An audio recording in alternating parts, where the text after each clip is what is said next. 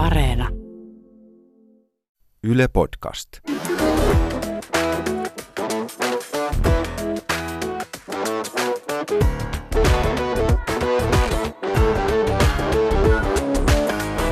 I think the people in this country have had enough of experts Kuuntelen huomattavasti mieluummin ulkoasiaministeriön diplomaattia kuin jotain päivystävää dosenttia. löytyy kaiken maailman dosenttia, jotka kertovat, että tätä ja tätä ei saa tehdä. Tämä on Päivystävät dosentit. Podcast, jossa vastaamme kysymyksiin elämän pienistä ja suurista asioista. Minä olen Antto Vihma, kansainvälisen politiikan tutkija. Ja minä olen historiatutkija Miika Tervonen. Te kysytte, me vastaamme.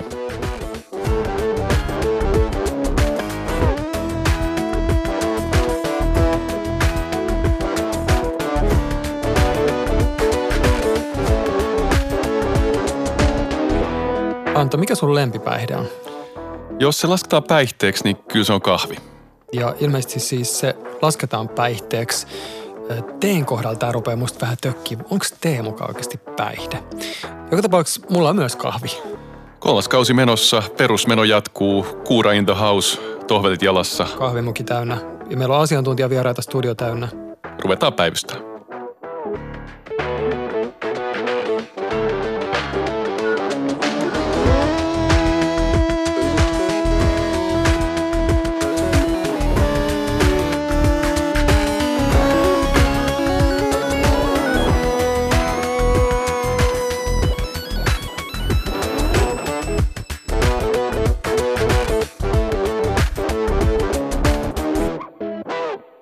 Ollaan saatu useampi päihdeaiheinen kysymys ja mä ajattelin, että me pyydettäisiin vähän apuvoimia tällä kertaa. Me pyydettiin paikalle meidän dosenttikollega Anu Katainen, joka on päihdesosiologi ja myöskin nyt sitten päivystävien dosenttien ensimmäinen vieraileva dosentti. Tervetuloa Anu. Kiitos.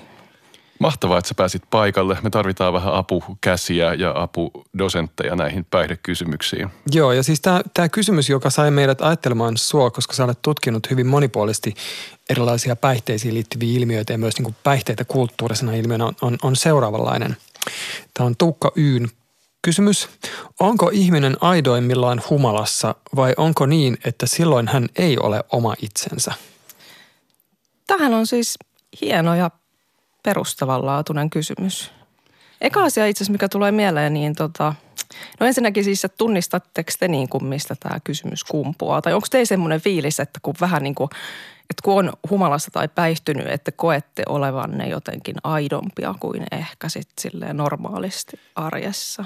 Mä luulen, että mä voin kuvitella, että mistä tämä lähtee liikkeelle, tämä, tämä ajatus, ajatus siitä, että me arkielämässä meillä on joku eh, hieno maski ja rooli ja kulissi, joka pysyy niin kuin natisten pystyssä, mutta sitten kun kaadetaan soppaa sen päälle, niin sitten se, nämä niin kuin struktuurit tulee Se on alas. tämä niin kuin antituisku petoon irti ajatus tämmöisestä niin kuin sisäisestä sijasta, joka, joka vapautuu niistä ohuista, ohuista sivistyksen pintakerroksista, kun vähän, vähän tota, raaputetaan. Joo, tämä pintalakka. Että se, olisi, se aiteus olisi sit siinä. Mutta myöskin mun mielestä se, että niinku, et, et onhan se tietynlainen semmoinen kokemus, humalainen kokemus siitä, että nyt ollaan niinku jotenkin aitojen ja oikeiden asioiden äärellä. Kans mun mielestä niinku liittyy siihen. Joo, siis jotenkin täytyy ottaa ensimmäinen tämmöinen dosentin nillitys, mikä, tää, tää tulee semmoinen meille kauhean toistuva teema jotenkin taitaa olla tämä, että joku käsite on meillä vähän ongelmallinen, mm. niin kyllähän toi aitous Joo. on pikkasen semmoinen kysymyksiä herättävä, että Joo. mä oon omaksunut sellaisen näkemyksen, mitä täällä ollaan vähän toisteltukin, että meidän sisältä ei löydy semmoista uniikkia, mm. aitoa ydintä, jonka päälle on sitten kertynyt sosiaalisia rooleja, vaan mm. ehkä niin kuin taas näiden partaherrojen Zizek ja Lakanin hengessä, niin meidän pitäisi hyväksyä se, että meidän minä on radikaalisti ulkoistettu symboliseen kenttään – ja aavistuksen Kristiina Halkolalta ehkä kuulostava lause, että sinun halusi eivät ole sinun halujasi. Että siis meidän minä rakentuu vuorovaikutuksessa toisten kanssa. Mm. Sitä kytkeydyt myös tähän situation, situationismiin, jota ei pidä sekoittaa situationalismiin, jotka oli siis tämmöisiä ranskalaisia haahuilijoita 60-luvulla.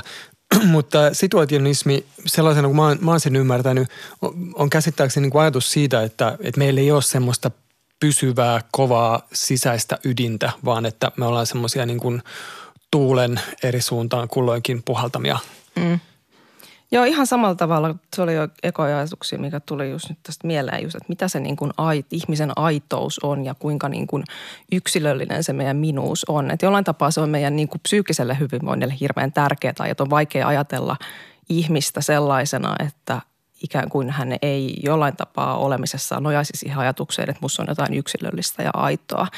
Et vaikka me tässä nyt sitten niin kuin, vähän niin kuin kiistetäänkin sitä, että on pikemminkin illuusio tämä kokemus, niin silti kyllähän meilläkin on se tietynlainen ajatus siitä, että, että meissä on jotain semmoista pysyvää, yksilöllistä ja ominaista. Okei. Okay. Mä luulen, että se on niinku, mitä nämä psykoanalyyttiset vanhat parrat sanois, olisi just se, että ne haastaisivat meidän sisällä olevat fantasiat ja halut.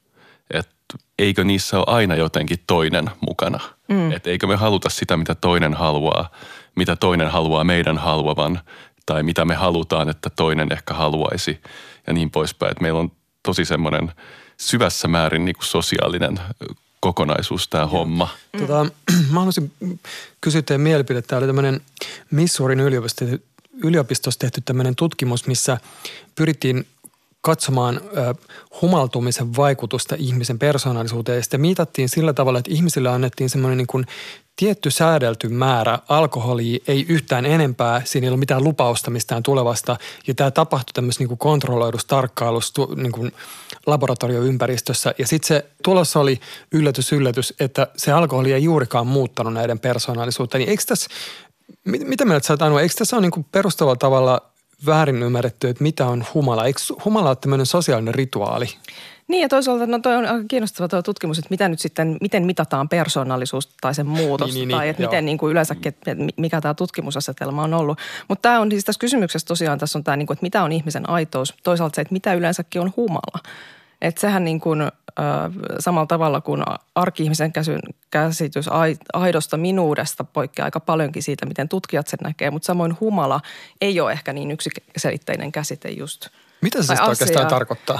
Siis periaatteessa sen niin kuin ikään kuin tämä virallinen tieteellinen määritelmä viittaa siihen, että ihmiseen jollain tavalla pumpataan alkoholia tietty määrä ja se aiheuttaa tietynlaisen fysiologisen reaktion niin kuin ihmisen elimistössä. Mutta siis tota, ja sitten me tiedetään, niin kuin, että sitten ihmisillä on erilaisia niin kuin toleransseja, että jos on niin kuin tottunut juomari, niin pienet määrät ei juuri meihin vaikuta. Sitten jos tota, me ei hirveästi juoda, niin sitten saattaa pienikin määrä alkoholia aiheuttaa isompia reaktioita. Tämän tyyppisiä asioita me yleensä liitetään, niin kuin, että mitä se humala on.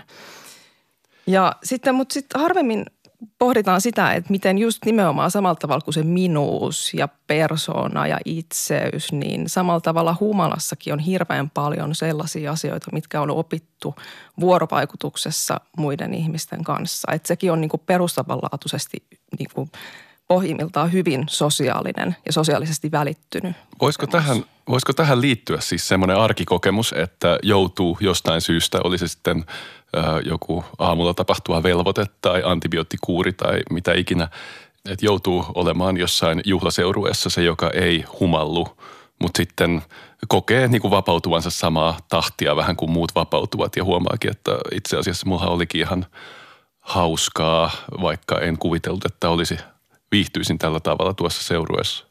Joo, mun mielestä on tosi hyvä esimerkki, että se niin kuin, tosiaan se iso osa siitä humalan kokemuksesta syntyy siinä tilanteessa, vuorovaikutuksessa ja myöskin niin kuin osana niitä odotuksia, mitä niin kuin sellaisiin tilanteisiin liittyy ja humaltumiseen liittyy.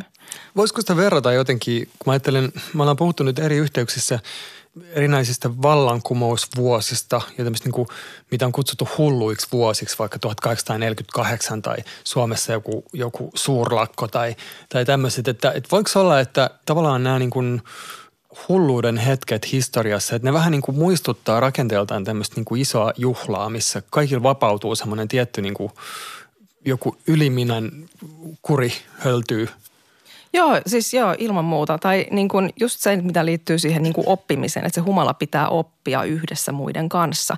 Niin että tämähän niin kuin on, tai myöskin jos voi käyttää niin kuin esimerkkinä suomalaista juomista tai humalakulttuuria, niin sehän vaihtelee myöskin niin kuin yhteiskunnallisesti tai eri kulttuureissa, mutta myöskin voi ajatella niin kuin historiallisesti, että mitä me niin kuin liitetään siihen humalaan, että mitä se niin kuin antaa meidän tehdä. Mm.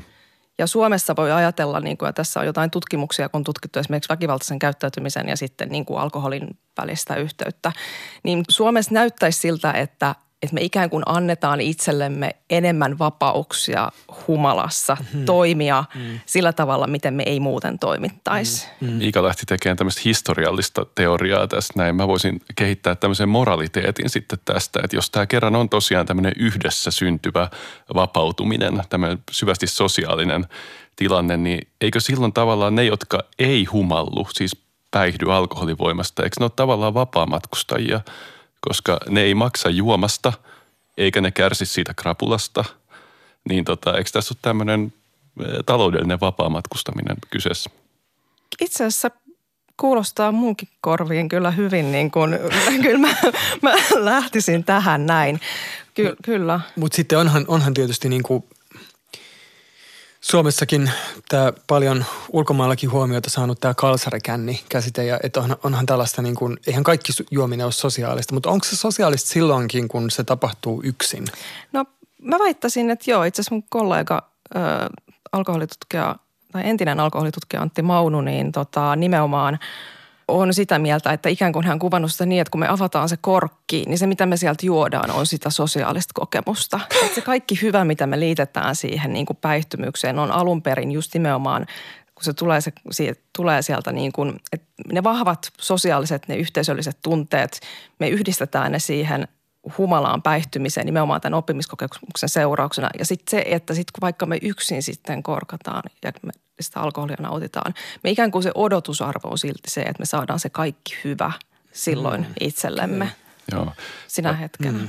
Mä otan vähän takaisin tuosta mun äskeisestä moraliteetista, että totta kai alkoholi sopii toisille paremmin kuin toisille ja mm. että, mm. että kuten nämä vaikutukset, kuten sanoit siinä introssa, niin on aika yksilöllisiä. Että tota, en, en kannusta tietenkään, että kaikkien pitää juoda tasamäärin jatkuvasti, jotta maailma olisi reilu paikka. Mm. Mites tota, pitäisikö meidän tässä vaiheessa palata vähän kysymykseen, eli onko ihminen aidoimmillaan humalassa vai onko niin, että silloin hän ei ole oma itsensä? Mitä me vastataan tähän? Niin, koska me ollaan nyt oikeastaan purettu se, että ei ole mitään aitoa itseä. Se on läpensä sosiaalista ja humala myöskin, että se on sekä fysiologista, mutta myöskin sosiaalisesti välittynyttä. Eli miten me oikeastaan nyt sitten... Tämä kysymys mieletön. Niin.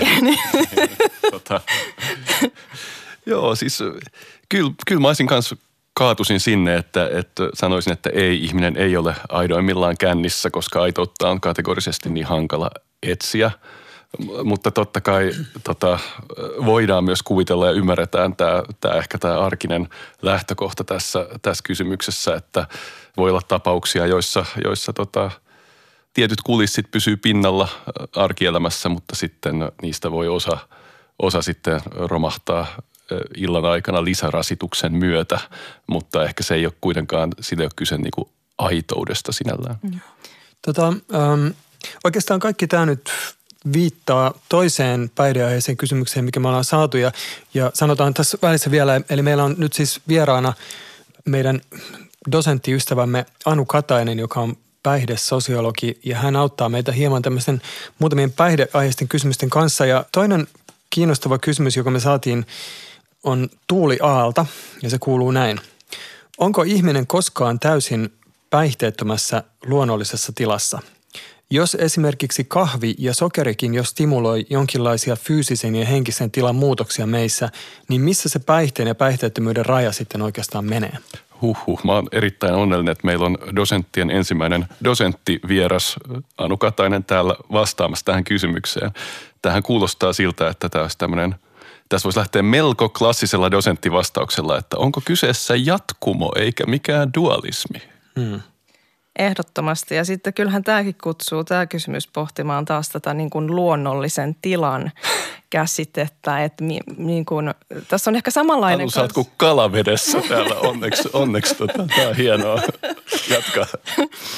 Eli samalla tavalla kuin tuossa edellisessä kysymyksessä tämä, niin kuin, että mikä on sit meissä sitä niin kuin aitoa ja yksilöllistä, niin tässä samalla tavalla niin kuin kuvastuu tämmöinen kaipuu tällaiseen, että oli ajatus tai ajatuksen siitä, että olisi joku tämmöinen niin kuin luonnollinen tila, joka voitaisiin sitten tavoittaa ja jota sitten tämmöiset niin kuin ulkopuoliset ehkä sitten tota, tämmöiset miksi näitä nyt sitten kutsuisi päihteitä, mutta myöskin laajemmin kaikenlaisia stimulantteja, niin, niin sitten se jotenkin sotkisi sitä luon, luonnollista tasapainoa. Joo, tämä, luonnontila on ylipäänsä, niin kuin ajatellaan, että ehkä länsimaisessa filosofiassa semmoinen toistuva, kummitteleva, että ajatellaan, että joku semmoinen perustila, johon voidaan palata, mm. jossa me ollaan luonnollisia aitoja ja sitten on kaikenlaisia tämmöisiä niin kuin häiriö, häiriötiloja, internettiä, junaliikennettä, mitä kauhisteltiin aikoinaan tosi paljon. Joo. Joo. Tuolla Gustav Flaubertilla oli, oli mielenkiintoisia esseitä siitä aiheesta, miten junat on pilannut niin kuin kaiken. Joo, joo. Et, et se vaan meni ihan pieleen. Joo. Mutta et, et musta on niinku kiinnostava kysymys, että ylipäänsä, että rinnastetaan tosi monenlaiset tavalla tai toisella meidän niinku tajuntaan vaikuttavat aineet. Ja sitten voidaan miettiä, että, voiko sitä laajentaa, että ei pelkästään aineet, vaan, vaan myös niinku asiat, esimerkiksi joku lenkillä käyminen. Tai että tosi monet asiat niinku vaikuttaa siihen, että miten meidän aivokemiat toimii. Joo, mietin ihan samaa, että tässä voisi niin kuin silleen nähdä kyllä just sen jatkumon, että yleensäkin miettiä sitä, että mitkä siihen meidän tajuntaan ja olemiseen vaikuttaa. Että myöskin ehkä mitä ei äsken... Ja siis kaikki juodaan kahvia tässä keskustelun aikana. Kyllä, joo. Ja sitten tota, mitä ehkä käsitelty nyt tämän aitouskysymyksen yhteydessä, niin se, että myöskin että ihmiselle tuntuu olevan hirveän vaikea hyväksyä myöskin semmoinen niin materialistinen käsitys omasta niin kuin tietoisuudesta ja minuudesta. Et periaatteessa kyllähän niin kuin kaikki on redusoitavissa meidän aivojen sähköiseen ja kemialliseen toimintaan ja toisaalta sitten aivojen vuorovaikutukseen meidän niin kuin ympäri, elinympäristön mm. kanssa. Mm. Eli me ollaan koko ajan kaikenlaisille vaikutuksille alttiilla. meihin vaikuttaa hormonitoiminta, kaikenlaiset asiat, mitä meidän ympärillä tapahtuu. Sitten lisäksi tietysti tällaiset selkeästi keskushermostoon vaikuttavat asiat. Niin, aivan, että, että jos me otetaan tämmöinen laaja näkökulma, että katsotaan, että mitä tässä kysymyksessä oli, että, että vähän mikä tahansa, mikä stimuloi fyysisen tai henkisen tilan muutoksia, niin totta kai sehän voi olla sitten liikunta tai elokuva tai mitä tahansa tämän tyyppistä. Mutta ehkä tämmöinen rajattu näkökulma voisi olla ihan hauska, koska ei kaikki kategorioita niin kuin päihde kannata venyttää, koska jos kaikki on päihdettä, niin mikä ei ole päihdettä. Että sitä me ei voida, voida niin kuin, jos me ollaan tämmöisiä analyyttisiä mieliä, jotka haluaa koittaa tehdä erotteluja. Että muutenhan me päästään sellaisiin vähän lässyihin sloganeihin, että elämä on parasta huumetta. Niin, toisaalta mä en, mä en ehkä semmoiseen niin aristoteeliseen niin kuin lokerointiin myöskään välttämättä lähtisi. Mutta mitä mieltä sä oot, Anu, siitä, että mitkä oikeastaan, mitkä kaikki on, asiat on päihteitä? No kyllä niin ihan tuohon, mitä just Antto sanoi, että kyllähän me voidaan vastata tähän hyvinkin spesifisti ja täsmällisesti, mutta ehkä vähän tylsästi. Ehkä tätä oli kivempi aluksi vähän pyöritellä tätä ajatusta tästä, että mitä tämä luonnollinen tila oikeastaan on. Mutta siis, no itse en ole siis niin kuin, tota, lääketieteen tutkija tai sitä tunne niin hyvin, mutta kyllähän me voidaan siinä mielessä rajata sitä, että minkälaiset yhdisteet vaikuttaa meidän keskushermostoon. Ja sillä niin. tavalla vaikuttaa siihen niin kuin meidän tahdoalaiseen toimintaan. Että ne suoraan tavalla. vaikuttaa keskushermostoon. Eli kahvi ei ole päihde? No kyllä kofeiini, oh, kofeiini, kofeiini lasketaan kyllä, mutta Suoraan sokeri, niin, mutta so, tässä kysymyksessä oleva sokeri ei ehkä nyt sitten niinkään mm. ei lasketa sinne. Mä luulen, että useimmiten niin kuin jos ajatellaan arkikielessä, niin ehkä me ajateltaisiin, että me ollaan koko ajan töissä päihteissä. Me ei haluta ajatella sitä, mutta kyllähän se nyt niin kuin Mut, periaatteessa. Jo, joo, jos otetaan tämä lääketieteen näkökulma, niin lääkepuolella siis lääkealan turvallisuus- ja kehittämiskeskus Fimea on julkaisee tämmöistä vahvistettua luettelua PKV-lääkkeistä. PKV on hieno akronyymi, joka on pääasiassa keskushermostoon vaikuttava. Mm-hmm. Ja tota, siis kofeiini kyllä tämä meidän arkipiri, niin, niin se menee siihen kategoriaan, Joo. toisin kuin sokeri. Joo, eli periaatteessa tylsä vastaus tähän kysymykseen on se, että me olemme silloin luonnollisessa tilassa, kun näitä PKV-lääkkeitä tai PKV-yhdisteeksi luokiteltuja ainesosia meidän elimistössä ei ole tietyn pitoisuuden ylittävää määrää. Niin, no tästä tulee sitten tämä määrä, niin kuin funktionaalinen juttu. Tämä haluaisin vielä nostaa tähän näin, koska me ei olla niin tylsiä.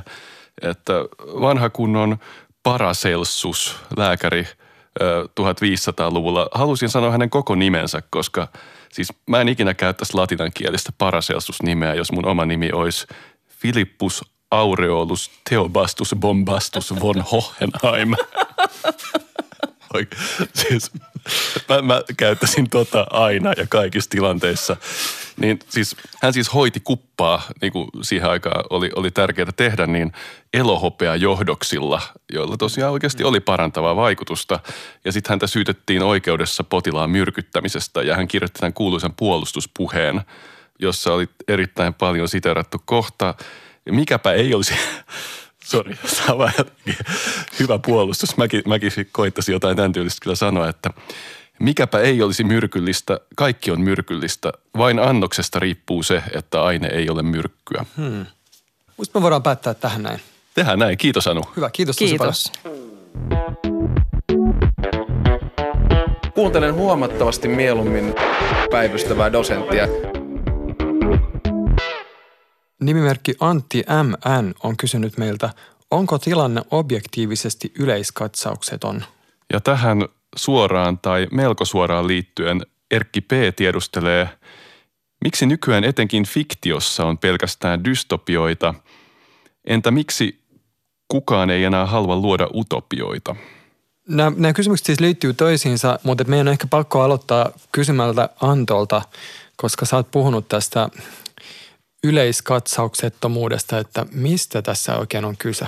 Joo, tässä selvästikin äh, Antti MN on kuunnellut meidän edellisiä jaksoja ja tämä on sekä tämmöinen syöttö lapaan, että tietynlainen ehkä ironinen huomautus, että, että ei suorastaan ivallinen. ivallinen sävy tässä, että voisitteko vielä vähän tätä kaivaa. Mutta tässä on tosiaan kyse Jürgen Habermasin esseestä Uusi yleiskatsauksettomuus vuodelta 1984, jossa hän pohtii utopia-ajattelun historiaa ja utopia-ajattelun mahdollisuuksia ja ongelmia.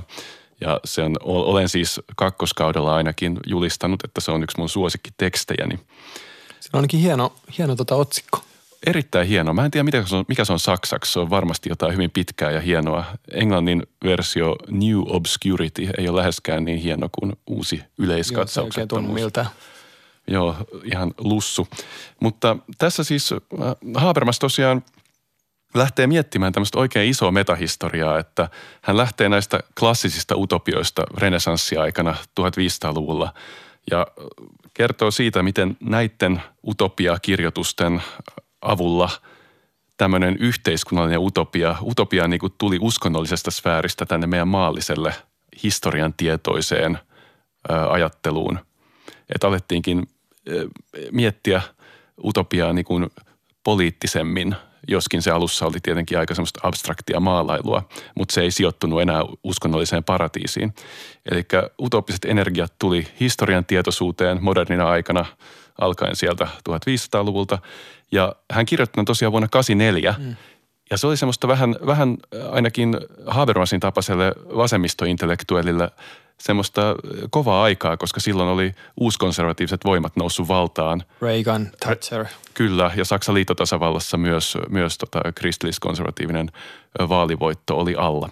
Niin tässä hän sitten mietti, että, että onko hyvinvointivaltiosta tullut puolustautua projekti ja missä olisi nämä uudet utopiat ja minkälaisia ne voisi olla – Joo, ja mäkin nyt sitten Anton suositukset tätä luin, ja se on kyllä, se on kyllä kiinnostavaa, että 80-luvun puolivälissä tavallaan nämä keskustelut tuntuu hirveän tutuilta, että, että jotenkin tämmöinen niin kuin, voisi ajatella että teknokraattinen sosiaalivaltio, jotenkin tämmöinen niin kuin vasemmistolainen ja keskustavasemmistolaisen jotenkin yhteiskunta-ajattelun tyhjentyminen tämmöisestä, mitä Habermas puhuu, utooppiset energiat – et tota, et, jos ajattelee nykyistä suomalaista vaikka yhteiskunnallista keskustelua, niin, niin tavallaan onko tässä mitään, mitään uutta?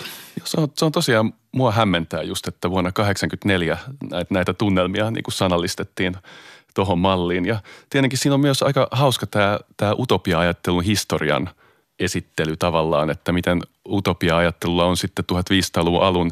Siinä on ollut monia niin kuin nousu- ja laskusuhdanteita. Että esimerkiksi Marxhan tuomitsi utopistisosialistit aika kovin sanoin. Ja sen jälkeen tietyissä piireissä kukaan ei niinku halunnut olla utopisti. että se oli tosi paha juttu. Mutta sitten 1900-luvun alussa se palautettiin semmoiseen niinku uusia tiloja ja näköaloja raivaavaan tämmöiseen positiiviseen ajatteluun. Joo, tämä utopiahan sanana tietysti tämmöinen vähän nyt ehkä muuttunut mustaksi laatikoksi, mihin itse kukin heijastaa mitä kulloinkin haluaa. Ja tota, ehkä se on niin alun alkaenkin ollut vähän, siis utopiahan se on niin kuin kreikaksi käsittääkseni tämä uh ja topia, eli se on niin tämmöinen epäpaikka. Eli se on, se on paikka, jota ei ole olemassa. Ja ehkä tässä mielessä just niin tämä Thomas Moren utopia vuodelta 1516 – niin se on aika tämmöinen tyypillinen sillä ajalla. Eli tämä ei ole mikään tulevaisuuteen. Se ei, se ei ole tulevaisuuden utopia, vaan se on siinä samassa ajassa tämmöinen niin kuvitteellinen täydellinen yhteiskunta, joka on saarella, joka on tämmöinen vähän niin kuin luostarityyppinen.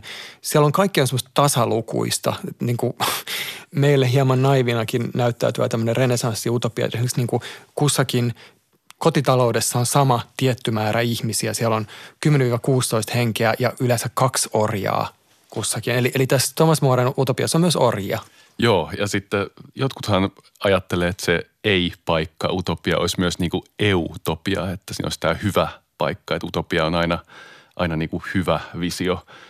Tosiaan nämä Thomas More ja, ja tota, Campanellan aurinkovaltio ja Baconin Nova Atlantis, nämä renessanssiutopiat oli sillain niin kuin – tosi semmoisia fiktiivisiä, että jos tehdään jotain erotteluja tämmöisten abstraktien ja konkreettisten utopioiden välillä, niin nämä oli nimenomaan abstrakteja, että kirjoittajilla ei ollut mitään epäilystä tämän tarinan niin kuin hyvin fiktiivisestä luonteesta ja Fouriers huomautti, että nämä on niin kuin unelma hyvästä ilman välineitä sen toteuttamiseksi ilman metodia. Joo, mun tulee myös mieleen suomalaiset utopia-yhdyskunnat, joita on perustettu 1800-luvun lopusta 1900-luvun alussa erityisesti eri puolille maailmaa. Eli tämmöisiä siirtolaisryhmiä, jotka on mennyt vaikka Argentiinaan tai Australiaan tai, tai jonnekin Siperiaan ja perustanut tämmöisen niin kuin, vähän tästä Thomas Morelaisesta hengestä tämmöisen niin kuin samassa ajassa, mutta eri tilassa olevan tämmöisen niin kuin ihanne yhteiskunnan ja nämä on, nämä on flopannut sitten usein aika, aika perusteellisesti. Joo, ehkä nämä kaksi niin kuin varoittavaa esimerkkiä utopia-ajattelusta on nämä erilaiset kvasi-uskonnolliset siirtokunnat Etelä-Amerikassa tai sitten tietenkin 1900-luvun niin kuin totalitaariset kokeilut, joissa myös oli, oli tiettyjä utooppisia ominaisuuksia. Joo, tota, tämä on niin iso kysymys. Mä luulen, että meillä, meillä menee koko loppupäivä, jolle me palauduta nyt, nyt näihin kysymyksiin. Eli Antti M. Tosiaan, M. tosiaan kysyy, että onko tilanne objektiivisesti yleiskatsaukseton. Ja Erkki P. kysyy, että ja hän puhuu itse asiassa niin etenkin fiktiosta, että siinä olisi nykyisin lähes pelkästään dystopioita, eli erilaisia niin kuin maailmanlopun visioita, zombieita ja muita. Ja miksi kukaan ei enää halua luoda utopioita? Joo. vastataan näillä. No aloitetaan tuosta viimeisestä, eikö vaan? Mm, että mm. Et tosiaan jo tämä Habermasin esseehän tarjoaa siihen semmoisen näkökulman, että, että niin kun tämmöinen edistyksellinen toivomus siitä, että tehtäisiin enemmän utopioita, niin se on aika vanha jo. Että me ollaan ainakin 80-luvun alkupuolelta asti ajateltu, että pahus kun olisi niin kuin lisää poliittisia utopioita, että eikö niitä missään tahdo löytyä – Joo, mulla tulee ehkä myös mieleen tämä positiokeskustelu, mitä tuntuu, että on vaikea välttää. Tässä tämä kysymys, että kenestä oikeastaan puhutaan. Että esimerkiksi Habermas puhuu selkeästi tämmöistä, niin kuin, hän puhuu länsimaisesta itsetunnosta ja hän puhuu tämmöistä niin kuin selkeästi tämmöistä niin kuin keskusta vasemmistolaista, vasemmistolaista porukasta. Ja, ja tota, että tietenkin niin kuin voi kysyä, että kenellä ei ole utopioita. Että silleen, jos ajattelee vaikka jotakin EUta tämmöisenä vähän niin kuin utoppisena projektina, joka on kokenut aika, aika vahvoja. Ei se nyt ihan ehkä kanveesissa ole, mutta ehkä utopiana se on kanveesissa. mutta sitten samaan aikaan niin kyllähän me toki voidaan niin kuin löytää monista eri suunnista tavallaan utopian tunnusmerkkejä täyttävää ajattelua. Että jotenkin voisi ajatella, että tietyn tyyppiseen feministiseen teoriaan kuuluu tietyt niin ehkä ajatukset siitä, että voi olla tällä ja tällä tavalla parempia yhteiskuntia. Sitten No tietenkin niin kuin tästä esimerkiksi natseista on puhuttu, että kyllähän niilläkin, niilläkin on utopioita, vaikka ne nykyisin onkin ehkä vähän, vähän laimeita verrattuna näihin aiempiin tämmöisiin globaaleihin natsiutopioihin, mutta, mutta tota, utopioita varmasti kyllä löytyy. Sitten voidaan ehkä myös miettiä tämmöisiä vähän niin kuin kriittisiä postkoloniaaleja näkökulmia, missä ajatellaan, että nimenomaan niin kuin länsimaiset – valkoiset miehet, että niiden utopiat on ihan ollut riittämiin jo ja että niistä on kärsitty riittävästi maailmalla. Ja sitten on tämmöisiä erilaisia vasta, ehkä niin kuin voisi ajatella vaikka jotain afrofuturismia, missä nämä Wakandaan liittyvät kuviot. Kyllähän sekin tavallaan utopia-ajattelua, mutta et...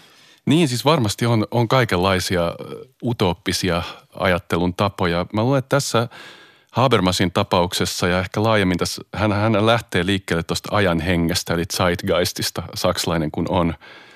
Ja lähtee siitä, että tämmöisen utopian pitäisi kyetä niin kuin todella inspiroimaan tämä poliittista mainstreamia, kuten niin kuin sosiaalivaltio teki toisen maailmansodan jälkeen. Tämä on ehkä tämä hänen, hänen lähtökohtansa. Ja tähän hän ei niin kuin nykyään natsit pysty, hyvin marginaalinen joukko. Mä melkein sanoisin, että afrofuturisminkaan mahdollisuuksia inspiroida meidän poliittista mainstreamia on aika, aika vähäiset. Tässä heti tulee sitten se, että kun me kaivataan utopioita sovinnaisina ajattelijoina, meidän niin täytyy vähän kaivata, että päästäisiin jotenkin eteenpäin poliittisesta nykytilasta, niin helposti tullaan siihen, että ollaan sillä että, että hei, että ne on varmaan ne niin kuin mua lähellä olevat ajatukset, jotka tulevaisuudessa saa hyvin merkittävän aseman. Tässä on helppo sillä ajatella, että, että itse asiassa varmaan se mun, mun kaverini esittämä feministinen utopia, mikä seuraavaksi tulee lyömään isosti läpi. Joo, tota, ollaanko me yhtään lähempänä tätä, tätä kysymystä? Me taas ollaan hukattu ehkä tämä fiktio ja ruvettu puhumaan politiikasta, mutta ja, ja mun täytyy ehkä sanoa, että mun, mun oma ajattelu ehkä vähän saattaa varjostaa se, että mä oon, mä oon tota juuri lukenut tätä Pontus Puronkurun täysin automatisoitua avaruusluksus homokommunismia, missä hän, hän tota, kirjoittaa tämmöistä niin kuin tulevaisuuden perumisesta. Ja oikeastaan aika, voi sanoa, että aika tuttuja teemoja tähän Habermasiin liittyen, että jotenkin tämmöinen niin kuin ajatus siitä, että, että on ollut tämmöinen niin kuin kapitalismi ja hyvinvointivaltioiden kulta-aika, mitä on seurannut sitten nämä erilaiset kriisit, öljykriisit ja, ja tota, Thatcherismit ja, ja kylmän sodan loppu, ää, sitten 9-11 sun muut.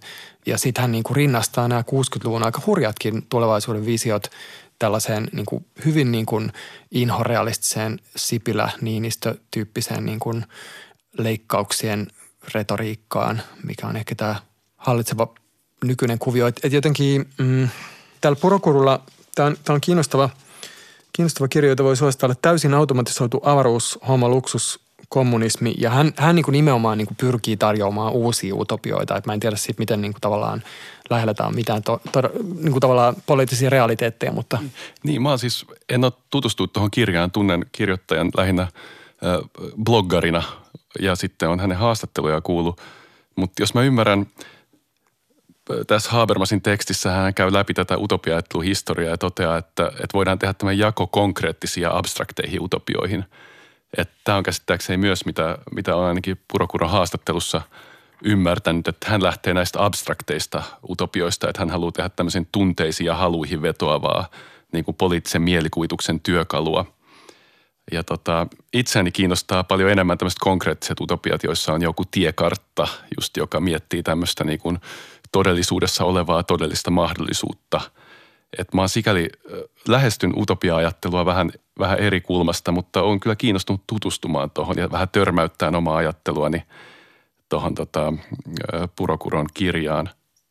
Mitäs me nyt vastataan Anto? Onko tilanne objektiivisesti yleiskatsaukseton? Toisaalta joo, että mä näen, että tällä hetkellä meillä ei ole semmoista ajanhenkeä ja tota, poliittista mainstreamia inspiroivaa utooppista ajattelua – et sitä voi tulla ja totta kai me voidaan tässä vähän ideoida, että kukas meidän suosikki voisi olla semmoinen hyvä, hyvä sitä kynäilemään.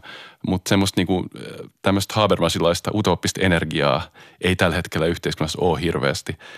Toisaalta tuskinpa ne on täysin loppuneet, että mä yhdyn siihen, siihen niinku ison hoon ajatukseen, että ei nämä energiat ole vetäytynyt mihinkään uskonnolliseen sfääriin – Mulle tämä on vähän kummallista tämä tota, ajatus jostakin jossakin olevista utooppisista energioista tai ajan hengestä. Tämä, Habermasin retoriikka on, on ajoittaa mulle vähän, vähän tota vieraannuttavaa. Ja sitten tosiaan, tosiaan niin kuin mä ehkä esittäisin tähän semmoisen pienen kriittisen piikin, että, että vähän niin kuin yrittää purkaa sitä, että ketkä on nämä me, jotka kuvittelee. Että tavallaan just se, että on paljon erilaisia tahoja, missä niin kuin ajatellaan yhteiskunnasta hyvinkin niin kuin pitkälle menevin, menevin ja usein myös tavallaan semmoisiin tavoin, mihin liittyy tämmöisiä pragmaattisia toimenpideohjelmia, että, että jos ajattelee jotakin radikaalia ympäristöliikettä tai intersektionaalista feminismiä. Mutta onko sillä tai... poliittista voimaa? Siis tällä hetkellä niin. Niin näyttää siltä, että kyllähän tuommoinen populistinen oikeisto tämmöinen taantumuksinen liike on monta kertaluokkaa vahvempi. Että sehän pyrkii niinku kattoon taaksepäin, palauttaa mennyttä kunni, kunniaa.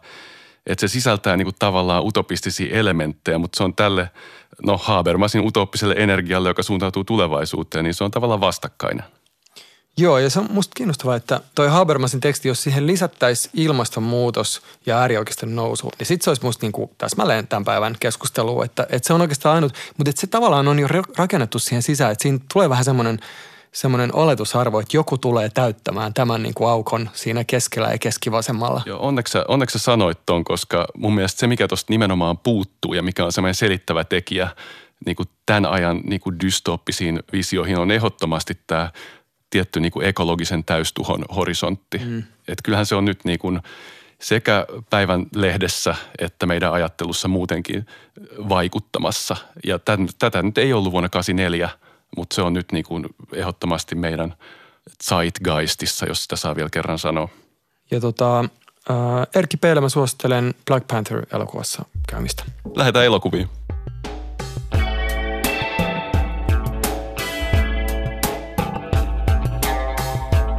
Olet kuunnellut Päivystävät dosentit podcastia. Tämä on dosenttien kolmas kausi. Kaikki vanhat ja uudet jaksot löydät Yle Areenasta. Löydät meidät myös Facebookista nimellä Päivystävät dosentit. Kysymykset, kommentit ja arviot ovat tervetulleita. Twitterissä toimii hashtag päivystävät tai päivystävät dosentit. Päivystävien dosenttien kolmannen kauden on tuottanut Art Lab Productions. Tuottaja Kimmo Koskinen, äänisuunnittelu ja leikkaus Jussi Liukkonen, sisältötuottaja Olli Seuri.